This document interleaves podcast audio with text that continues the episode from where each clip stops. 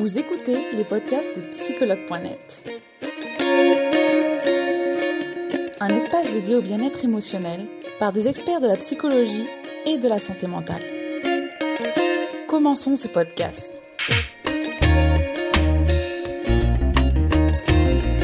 Bonsoir Laura, comment vas-tu? Bonsoir Charlotte, très très bien, merci. Et toi? Ça, ça faisait un moment, il était temps Oui. de se retrouver. Oui, ça va. Je suis trop contente.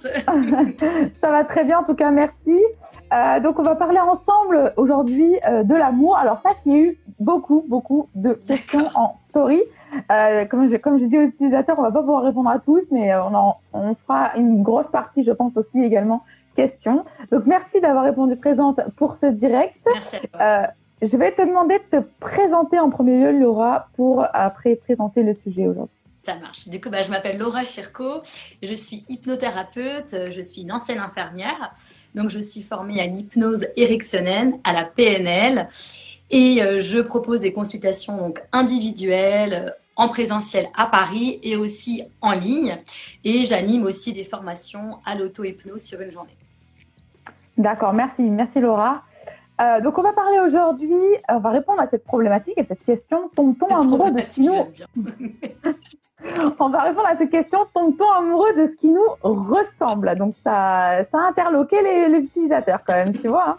On a piqué leur curiosité et on va commencer par cette question, pourquoi tombe-t-on amoureux d'une personne en particulier et pas d'une autre, Laura? Alors, je vais vraiment essayer de tenter de répondre au mieux. C'est pas facile, ce sont des questions très difficiles à, à répondre, mais je vais faire au mieux. En fait, ce qu'il faut comprendre, c'est que quand on a été enfant, on a été entouré par des personnes qui nous ont apporté beaucoup d'amour ou pas, par nos parents, par exemple, ou nos grands-parents. Et en fait, on a associé la personne avec le sentiment amoureux. Donc, à partir de là, inconsciemment, instinctivement, on va chercher une personne qui colle à cette image qu'on a construite de l'amour. C'est pour ça qu'on peut euh, être amoureux d'une personne qui ressemble à quelqu'un, à un membre de la famille, à notre père, à notre mère, à notre oncle. Ça peut être physiquement. Je sais pas si elle a toujours été blonde de tomber amoureux d'une blonde. Ça peut être des petites mimiques, ça peut être le son de la voix, ça peut être des comportements, ça peut être un métier. Donc on va inconsciemment aller vers quelque chose qui nous est familier. Parce qu'en fait, ça va être rassurant pour nous de savoir comment agir avec lui. Donc soit on va vers, on va aller vers quelqu'un qui ressemble du coup à cette image qu'on a construite. Bien sûr, c'est pas le père ou la mère, hein, vraiment c'est l'image inconsciente. D'accord. Je dis le père ou la mère pour qu'on comprenne, hein, mais au sens large, il faut le prendre. Ou au contraire, on a eu peut-être un manque, un déficit. Je sais pas, on a eu un père qui nous, qui nous écoutait pas. Et ben peut-être qu'on va justement chercher un partenaire qui lui va être très à l'écoute. Donc on peut justement aller chercher l'opposé. Donc ça, ce sont des choses, euh, on va dire de manière générale. Il y en a d'autres qui me disent si j'ai le temps ou pas de- d'en parler rapidement. Vas-y, vas-y, vas-y, avec plaisir. Ouais, Franchement, ça intéresse, hein. vraiment les, ça intéresse vraiment les gens. Si vous savez le nombre de questions qu'il y avait. Ça marche. Ensuite, on a, quand on n'a pas terminé notre complexe hein, d'Oedipe, c'est du coup euh, quelque chose qui est normal, encore une fois, à certains âges. On peut être accompagné pour ça. C'est-à-dire qu'enfant, on peut dire, en tant que petite fille, je vais me marier avec mon papa. En tant que petit garçon, dire, je vais me marier avec ma maman. Euh, on retrouve encore ça aujourd'hui. Donc, c'est important juste de, voilà, de, de s'en rendre compte. Ça peut être euh, un homme mûr avec, du coup, une femme, ce qu'on appelle une femme enfant. Ou au contraire, la femme qui euh, fait le, qui est le, le rôle de l'infirmière, un petit peu de la maman. Donc, soit elle est vraiment infirmière. On retrouve souvent ce, ce stéréotype. un peu, ouais. Ouais, bah oui, mais c'est vraiment pas que le côté, c'est pas que le fantasme. Ça peut être Ouais. le fantasme de la, blouse, de la blouse blanche, mais ça peut être aussi ce que ça représente, le fait d'être materné. D'accord. On a ça. On a aussi euh, des personnes qui peuvent être attirées par une personne qui, euh, en fait, aimerait être elle. Ça veut dire qu'elle aimerait être à sa place. Elle aimerait vivre sa vie. Donc, elle vit son rêve à travers le sien. Ça peut être un métier, ça peut être un corps, ça peut être euh, une situation. Donc voilà. Et euh, ça peut être aussi euh, tout ce qui est transgénérationnel. Ça, je trouve que c'est hyper important. C'est-à-dire qu'il y a une personne qui va être attirée par une autre parce qu'en fait, elle, elle a pardon, un- une histoire qui sera en parallèle avec la sienne. Par exemple, il y a eu un secret de famille chez elle. Elle va rencontrer une personne qui a aussi un secret de famille.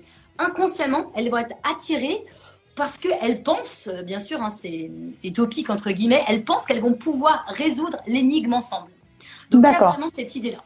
Et puis après, de manière très générale, on a déjà parlé dans plusieurs lives euh, que, tu, que tu fais, c'est vraiment aller repérer, aller repérer, aller réparer, pardon, nos blessures. Donc on va être attiré par une personne parce que inconsciemment, en fait, il y a cette idée d'être, euh, je sais pas comment on dit, hein, j'ai que le geste, j'ai pas le mot.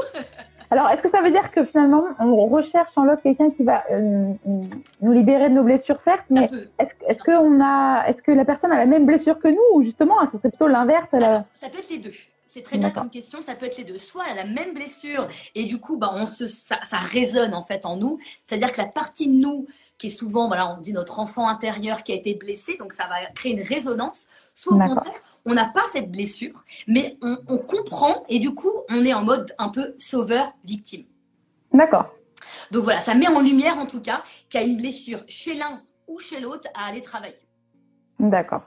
Bah merci Laura, déjà une. Euh, ça serait un sujet, on pourrait durer trois heures. Hein. Euh, il y, a déjà pas, mal de questions qui sont passées. Donc oui, effectivement, effectivement. pas de souci, pas de souci, il faut, il faut. Alors du coup, Laura, est-ce que tu peux nous dire ce qui se passe justement lorsqu'on tombe amoureux? Alors, pareil, je vais répondre de manière très simple puisque je ne suis pas euh, neurologue, je n'ai aucune spécificité, je vais le dire, en neurosciences, mais de manière très générale, on a donc une personne qui va donc on est deux, hein, il y a deux personnes. Une personne va envoyer des signaux, ça veut dire que ça soit des signaux visuels, donc notre esthétique, acoustique, la voix, la façon dont elle parle, son timbre de voix, olfactif, on a un parfum, on a une odeur, on a l'odeur aussi qu'on peut dégager des cheveux, de la peau et toutes les hormones qu'on envoie. Tout ça, ça va être réceptionné par la personne qui est en face et ça va du coup délivrer des hormones. Donc, ces hormones, on en a déjà parlé aussi dans d'autres lives, mais c'est important de les, redire quand même. On a la dopamine, on a de l'adrénaline, on a l'oxytoxine, je vais ça le dire, et tout ça, ça crée en fait de l'euphorie. Donc, c'est pour ça qu'on a ces petits papillons dans le ventre on a un sourire euh, un peu niais en permanence. On a cœur à battre. on peut avoir les moins moites. Donc ça, c'est plutôt des choses sympas. C'est pour ça qu'on compare aussi souvent euh, euh, l'amour à une drogue. Ah oui. Parce qu'en fait, les conséquences de ça, ça va être tout simplement une perte d'appétit, trouble de la concentration. On va être focalisé que sur la personne, le partenaire ou la partenaire dont on est tombé amoureux. Et on va créer du coup un manque je l'ai déjà dit, et des troubles du sommeil. D'accord. C'est vraiment cette idée aussi, on ne dit pas par hasard tomber amoureux, c'est parce que vraiment le fait de tomber, c'est qu'on le subit, c'est chimique, c'est comme ça, on n'a pas décidé, c'est pas dans le mental, euh, c'est pas que le mental, en tout cas, c'est vraiment le corps qui ressent tout ça. Alors heureusement, ça s'estompe parce que ça serait pas vivable. Hein. oui, effectivement. Bah, ça dépend, il y en a, on perd des fois du poids, c'est pas mal. Euh. il y a des côtés très positifs quand même. Il y a toujours des côtés positifs, bien sûr. D'accord. Merci Laura encore. Hein. Euh, alors, il y a une autre question encore. On dit souvent donc qui se ressemble, ça semble. C'est vrai qu'on entend souvent. Bon, on entend aussi l'opposé, hein, que les contraires s'attirent. Mais ici, on va dire, on dit que c'est qui se ressemble, ça semble. Alors, est-ce qu'il est important justement d'avoir des points communs pour s'aimer? Alors j'ai beaucoup aimé cette question puisque c'est beaucoup d'actualité. Euh, comme tu le vois, comme vous pouvez le voir, tous ceux qui nous écoutent, il y a beaucoup aujourd'hui des sites de rencontres et les sites de rencontres du coup sont basés sur les points communs. On va faire une liste sur nos goûts, sur nos styles musicaux, si on aime voyager, qu'est-ce qu'on aime manger. C'est vraiment des, questions hyper hyper précises. on va chercher à trouver un partenaire qui serait le plus compatible possible pour nous. Alors, c'est important dans ta question, c'est est-ce qu'on pourrait euh, s'aimer avec ou sans point commun? Donc déjà, s'aimer, s'aimer non, puisqu'on peut s'aimer même si on est complètement différent, puisque l'amour, c'est pas mental. Mais par contre, c'est important d'avoir un minimum de points communs pour construire une relation de couple. sur le long terme, du coup.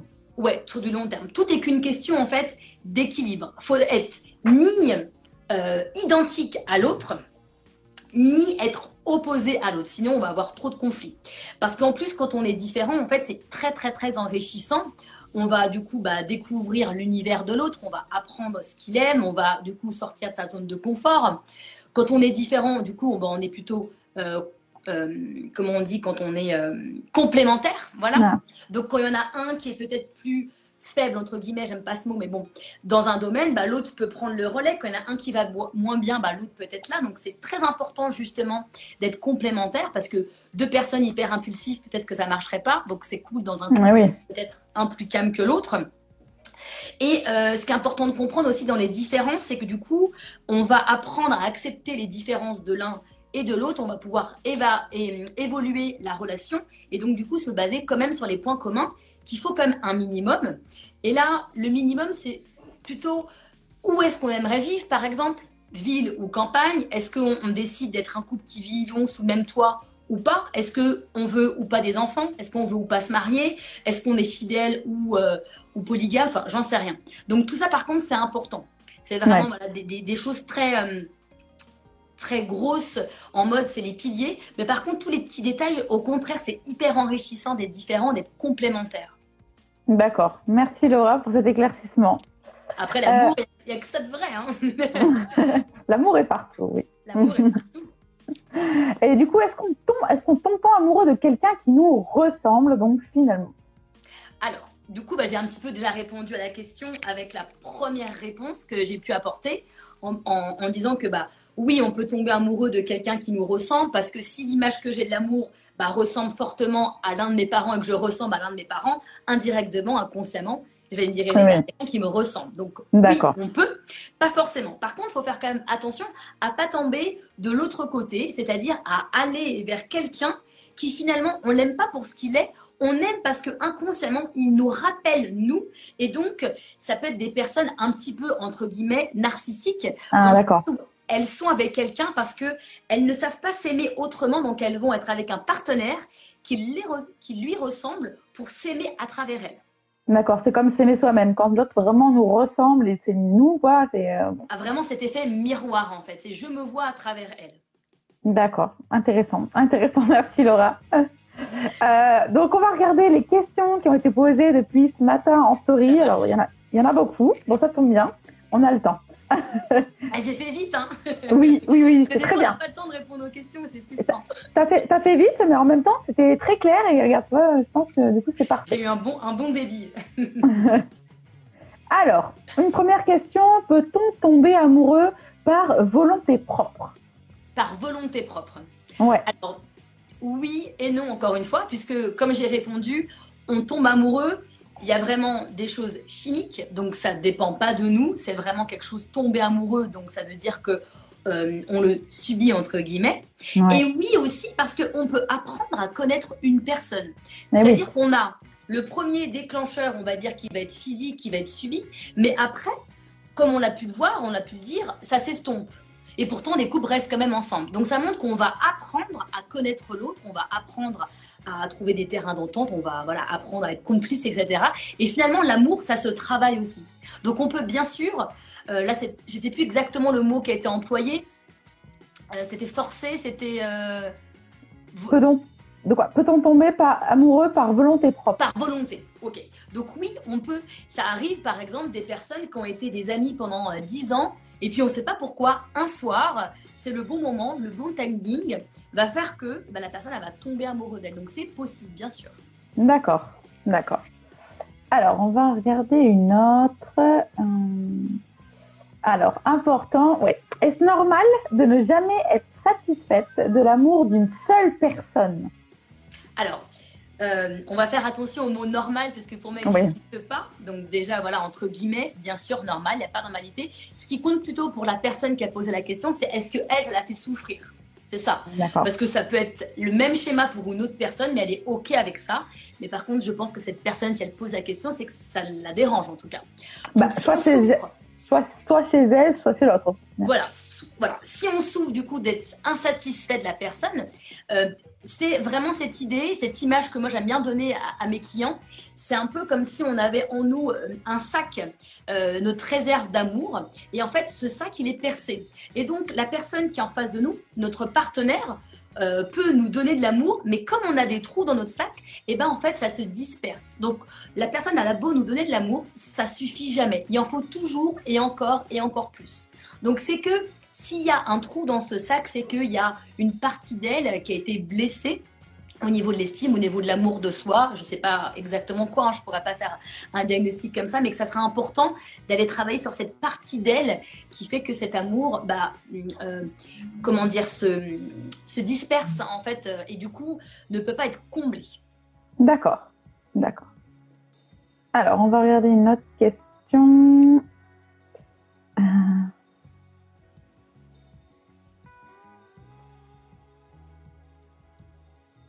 Alors, c'est quoi l'amour? Quand est-ce qu'on sait qu'on est amoureux? Ça, on le retrouve souvent cette question. Comment on sait qu'on est amoureux? Alors, encore une fois, je vais des, prendre des pincettes puisque ce sont que des mots. Et encore une fois, on a tous des un vocabulaire qui est différent. Donc ma définition peut être la même pour toi, Charlotte. Mais en fait, on n'utilise pas les mêmes mots, donc on peut croire qu'on n'est pas d'accord alors qu'en fait, on est d'accord. tout à fait, tout à fait. Faire attention à ça.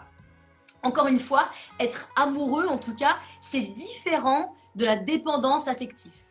Hmm. Donc ça, c'est vraiment important. Je ne vais pas dire forcément ce qu'est l'amour, qu'être amoureux, mais c'est vraiment quand on est dépendant affectif, il y a vraiment cette idée d'attachement, de manque, et vraiment, on peut avoir, euh, euh, on peut être jaloux, on peut être possessif. Alors que quand on est dans l'amour, on est beaucoup plus, euh, on laisse beaucoup plus l'autre être libre, être soi. On a cette idée de confiance, cette liberté indépendamment. La question c'était la différence entre amour et. Non, il demandait quand, quand, est-ce qu'on sait qu'on est amoureux? Ah, du coup, c'est pas du tout la réponse à ma question. C'est pas grave, ça, servira, t'inquiète pas, Laura. Quand est-ce qu'on sait qu'on est amoureux? Amoureux, ouais. Amoureux. Bah, déjà, on a tous les symptômes physiques qu'on a pu tout à l'heure euh, euh, lister rapidement. Donc, c'est physique, c'est corporel. Donc, on a cette idée de sentir euh, notre cœur qui bat. On a cette idée d'avoir chaud, par exemple, quand on, quand on le voit. On a des pensées qui sont tourner vers elle, on a aussi cette envie de le voir et cette attirance physique. Parce que si on n'a pas d'attirance physique, bah, on peut aimer la personne, mais dans une case qui est plutôt d'amitié. D'accord. Après, encore une fois, euh, être amoureux, c'est très très large. Pour une personne, on a tous, je pense, aimé, enfin, été amoureux de plusieurs personnes, et pourtant, on ne les a pas aimés de la même manière. D'accord. Ouais. Donc, c'est important de se rappeler ça en disant, qu'on était amoureux à l'âge de 7 ans, à l'âge de 15 ans, à l'âge de 30 ans, à l'âge de 50 ans, on n'a pas aimé la même personne de la même façon, enfin ces personnes de la même manière. Donc on peut être amoureux de différentes manières parce que on a travaillé aussi nos blessures, parce que c'est moins de l'addiction affective et plus de l'amour avec un grand A, etc., etc. Donc on a vraiment chacun sa propre définition. Ce qui compte, c'est d'avoir envie d'être avec elle, de l'écouter, de, la respecter et de pas être dans un grand manque quand elle n'existe pas. Sinon, on est plus dans la, dépendance. La dépendance. D'accord. Merci. Oui, oui, oui. T'inquiète. Ok, d'accord. Alors, on va regarder d'autres questions. Il y en a beaucoup, beaucoup. Je vais retourner au début pour voir. Euh,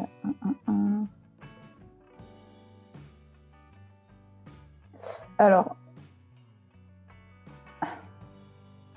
l'amour suffit-il à faire perdurer un couple? T'as des questions sympas. Hein? Encore une fois, oui et non. Je vais toujours répondre oui, non, je crois, parce que j'aime pas faire des généralités, mais l'amour, bien sûr, peut faire perdurer un couple parce que, on, comme on dit, quand, tant qu'il y a de l'amour, il y a de l'espoir. Donc, du coup, cet amour qui est une base va faire que on va être à l'écoute de l'autre, qu'on va le respecter, qu'on va essayer de trouver des solutions ensemble, des compromis ensemble. Donc, ça peut bien sûr être durable et être vraiment la force du couple. Et en même temps, des fois, il y a des couples que je suis ou qu'on entend parler autour de nous qui se sont séparés malgré qu'ils s'aimaient. Parce que justement, il y avait cette, cette incompatibilité, je vais pas le dire. D'accord. malgré l'amour, si on a un qui veut se marier, un qui veut pas du tout, un qui veut des enfants, et un qui ne veut pas d'enfants, bah malheureusement, leur histoire va devoir prendre deux chemins différents. Donc ça peut suffire pour certains couples et ne pas être suffisant pour d'autres. D'accord. Merci Laura. Euh, alors, justement, est-ce que cette attirance physique dont on a parlé, elle reste éternelle? Elle peut rester éternelle, bien sûr, encore une fois. Moi, je connais, euh, des personnes dans mon entourage euh, qui sont ensemble depuis 50 ans et qui ont toujours une grande attirance physique. Encore une fois, ça dépend de chaque personne, puisque notre, notre attirance, en fait, elle est, euh, elle est comment dire, elle est euh, influencée par notre image inconsciente. C'est-à-dire qu'on a une perception qui, est, euh, qui a été construite par nous-mêmes. Et donc, cette image, cette paire de lunettes qu'on a vis-à-vis de l'autre, elle va évoluer. Donc, soit elle évolue toujours positivement, donc ça va faire que cette personne qu'on a en face de nous, on va toujours l'aimer, malgré les rides, malgré les kilos en trop, malgré les kilos en moins, peu importe, parce que on a une perception en fait qui est, objective, c'est la nôtre. et mm. d'autres pas du tout, puisque bah, la perception de la personne, de l'amour, de cette euh, de, ce, ouais, du physique, de l'esthétique de l'autre, peut être très bornée et du coup ne pas évoluer avec la personne. D'accord, d'accord. Ben, merci euh, Laura. Euh, alors, qu'est-ce qu'il y a d'autre comme question? Alors, j'ai peur de recevoir de l'amour. Que faire? Eh ben, c'est très intéressant comme question.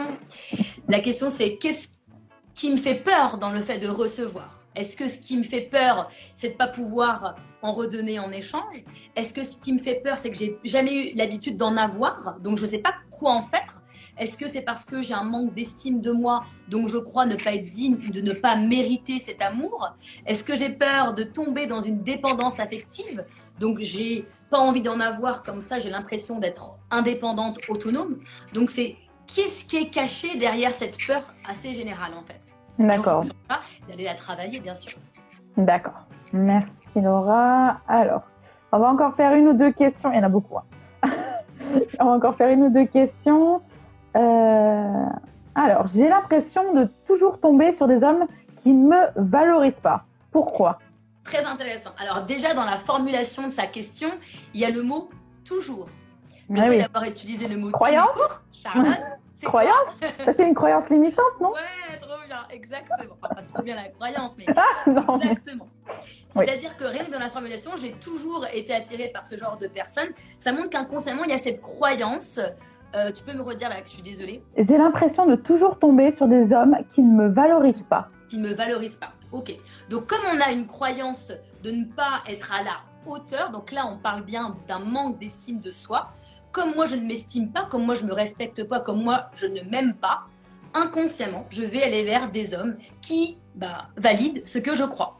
Soit parce que moi-même je m'en donne pas, soit parce que j'ai une image inconsciente que j'ai associée entre l'amour et l'homme qui est du coup bah, pas très positive. Donc forcément, je vais aller attirer ce type de personnes. Donc c'est vraiment aller voir euh, à l'origine, est-ce que mon père ou mon frère, ou en tout cas un homme autour, m'a donné cette estime de moi ou pas Et du coup, d'aller travailler sur cette blessure pour renforcer l'estime et pour s'autoriser à aller vers des hommes qui, là, au contraire, nous respectent, nous aiment et bienveillants, etc.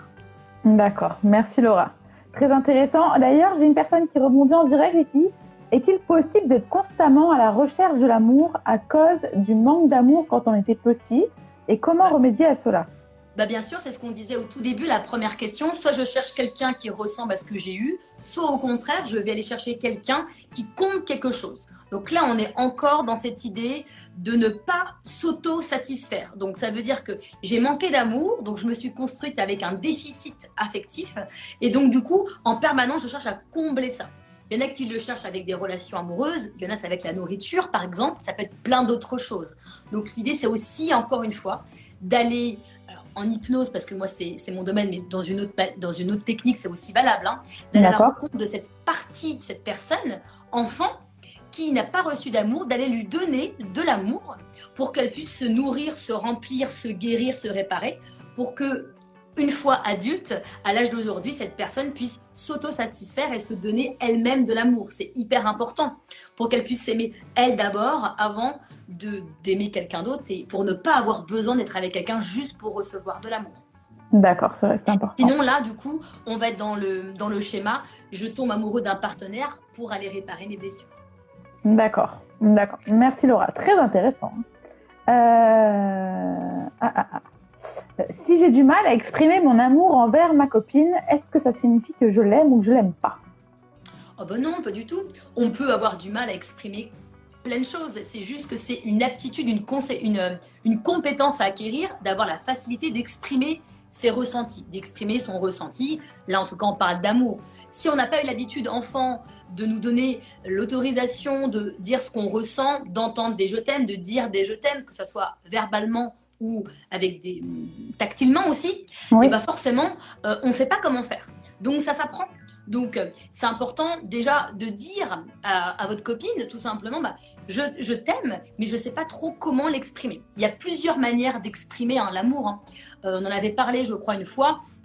On a du coup les mots, on a les services, on a le temps, on a les compliments, enfin on a les cinq, les cinq façons de, de dire je t'aime on peut avoir du mal à exprimer son amour, mais l'aimer et l'aimer quand même.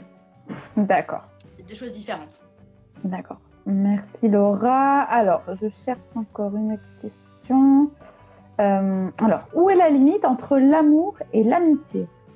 Alors, j'avais vu passer cette question et je me suis dit, c'est une bonne question, mais ça va être compliqué d'y répondre. Parce que la frontière, elle est très très proche. La frontière est très proche. Alors, je vous donne ma, mes limites, encore une fois, c'est que ma perception, je n'ai pas la, vérité pure.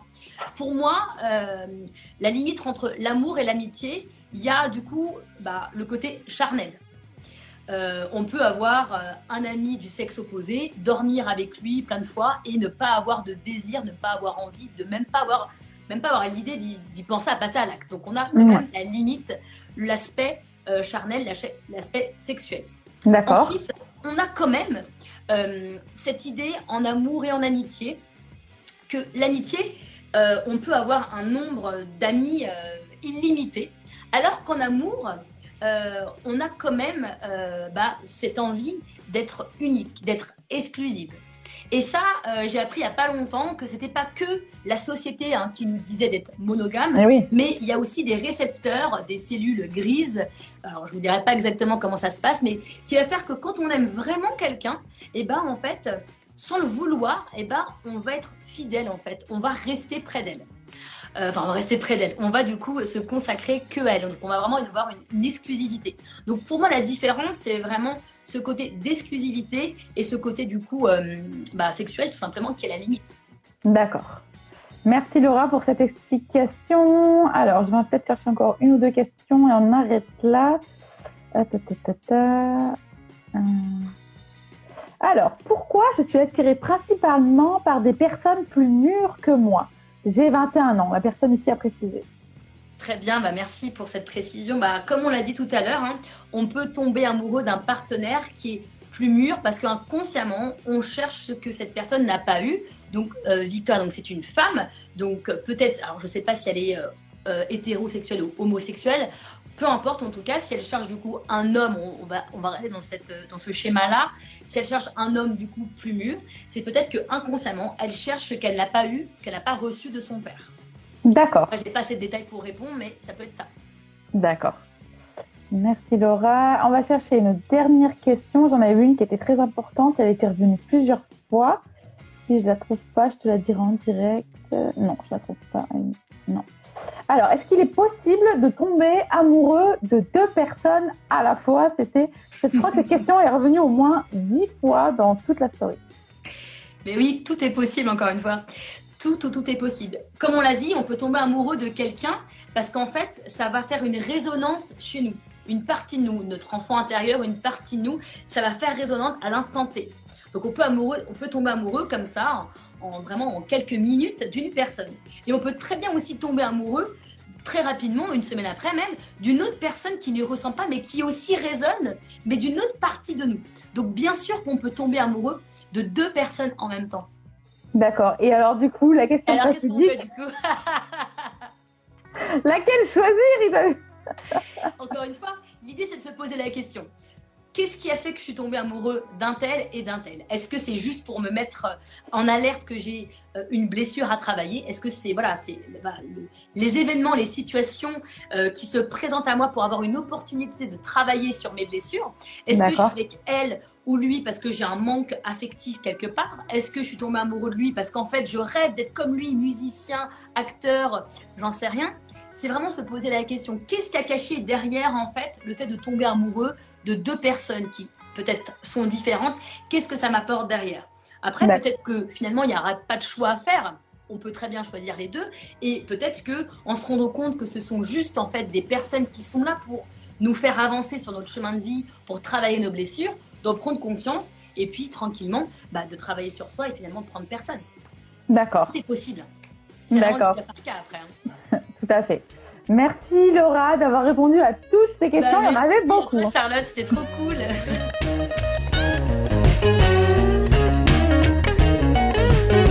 Nous espérons que vous avez aimé le podcast d'aujourd'hui. Souvenez-vous que tous ces sujets sont disponibles sur notre site psychologue.net et que vous pouvez également voir la vidéo complète sur l'Instagram TV sur psychologue.net rendez-vous dans notre prochain podcast.